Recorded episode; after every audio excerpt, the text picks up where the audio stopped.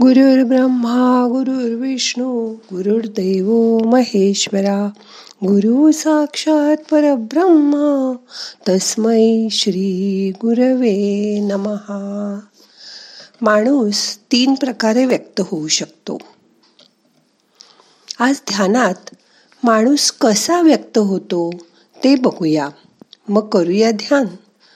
ताट बसा पाठ मान खांदे सैल करा. डोळे अलगद मिटा. हाताची ध्यान मुद्रा करून हात मांडीवर ठेवा. मोठा श्वास घ्या. शरीर शिथिल करा. सावकाश सोडून द्या. मन शांत करण्यासाठी अजून एकदा मोठा श्वास घ्या. सावकाश यथावकाश सोडून द्या. प्रत्येक माणूस हा तीन प्रकारे व्यक्त होऊ शकतो. एकतर बोलणं ऐकणं आणि लिहिणं. आपण दिवसभर बोलतच असतो. पण कधीकधी विश्वासातील माणसं आजूबाजूला नसतात. प्रत्येक माणसात अहंकार मत्सर असतोच. त्यामुळे समोरची व्यक्ती तुमच्या बोलण्याला कसा प्रतिसाद देईल? आपलं शांतपणे ऐकून घेईल का? असं वाटतं. यासाठी आपल्या अंतर्मनाशी संवाद करायला शिका. मग बाहेर कोणी असो नसो मंद संगीत ऐका.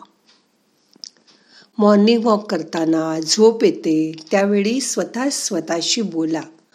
ते ऐकायचा प्रयत्न करा. काय काय नवीन कल्पना मनातून बाहेर येत असतात ते शांतपणे बघा. आणि ऐका.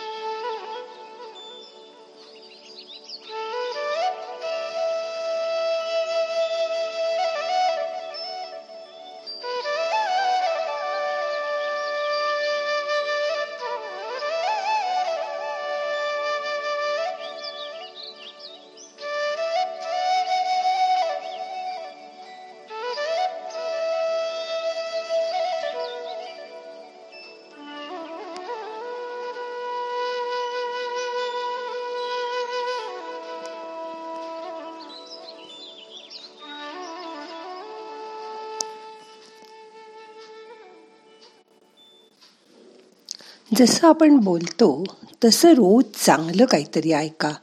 मोटिवेशनल टॉक ऐका. किंवा तुमच्या मोबाईलवर येणारे यूट्यूबवरचे व्हिडिओ ऐका. किंवा लोक दहा बोलत असतात. त्यांचं बोलणं नुसतं ऐकत राहा. ऐकल्यामुळे आपलं नॉलेज आपोआप वाढतं.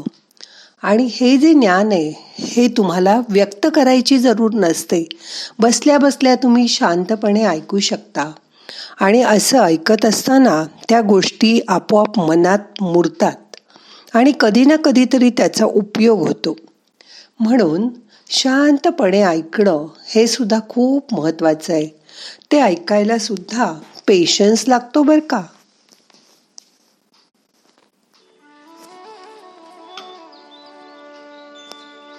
शांतपणे बसा आणि ऐका.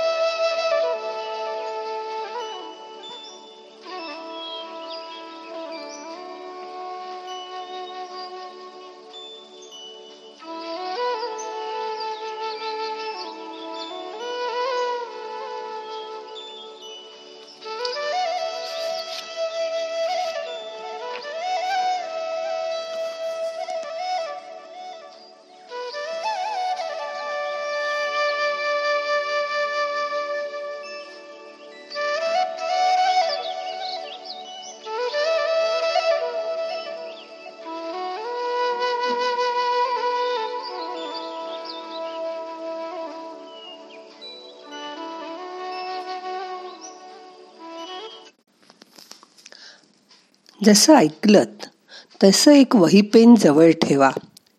लिहिणं ही एक जादूची गोष्ट आहे. आपल्या हातात बोटापासून खांद्यापर्यंत अंदाजे तीस लाख कोटी पेशी आहेत. जेव्हा आपण लिहितो तेव्हा या हातातील पेशी जाग्या होतात. आणि अंतर्मनाचे संदेश मेंदूपर्यंत पोचवतात. मग ती गोष्ट तुमच्या चांगली लक्षात राहते. मनात पोचते. अगदी अंतर्मनापर्यंत जाऊन पोचते. आज सुद्धा बघा अनेक वयस्कर लोक वया भरभरून रामनाम लिहितात आणि ते देवाचरणी अर्पण करतात. लक्षवधी वेळा असं लिहिल्यावर किंवा रामनामाचा माळेबरोबर जप केल्यावर मोक्ष मिळतो. अशी मान्यता आहे. आणि हे थोतांड नाही तर ते खरंही आहे. ही आहे पुनरावृत्तीची शक्ती. परत परत नाव घेतल्यानंतर देवाचं नाव अखंडपणे न कंटाळता लिहिल्यामुळे इतर गोष्टींची इच्छा कमी कमी होत जाते. रामनामाचा जप करताना मन फक्त देवातच एकरूप होऊन जातं. त्याचप्रमाणे आपली स्वप्न लिहिल्यामुळे आपल्या इच्छा वारंवार बोलल्यामुळे त्या द्विगुणित होतात. एखादी गोष्ट नुसतीच माहीत असून उपयोग नाही तर त्याचा वापर करा. तुम्हाला जे व्हायला हवं आहे त्याचा पाठपुरावा करा. तुमच्या मनात तो निश्चय पक्का करा. तो वहीमध्ये लिहून काढा. मध्ये मध्ये पाच मिनिटाचा ब्रेक घ्या. तुमची इच्छा तुमचा संकल्प एखाद्या छोट्याशा वाक्यात नक्की करा. तो समोर लिहिल्याप्रमाणे वाचा. ध्यानामध्ये तो परत परत वाचा. नंतर एक्कावन्न वेळा तो म्हणा तो विचार पेशी पेशीपर्यंत झिरपू दे. हे वाक्य एक्कावन्न वेळा म्हटल्यावर हे वाक्य संकल्पाचं असल्यामुळे आठवडाभरात दोनशे पंच्याहत्तर वेळा लिहून काढा.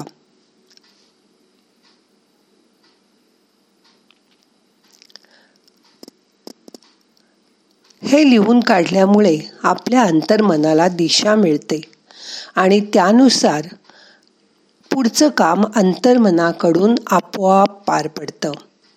मग आपल्याला सगळ्या बाजूनी मदत मिळते. यालाच लॉ ऑफ अट्रॅक्शन असं म्हणतात.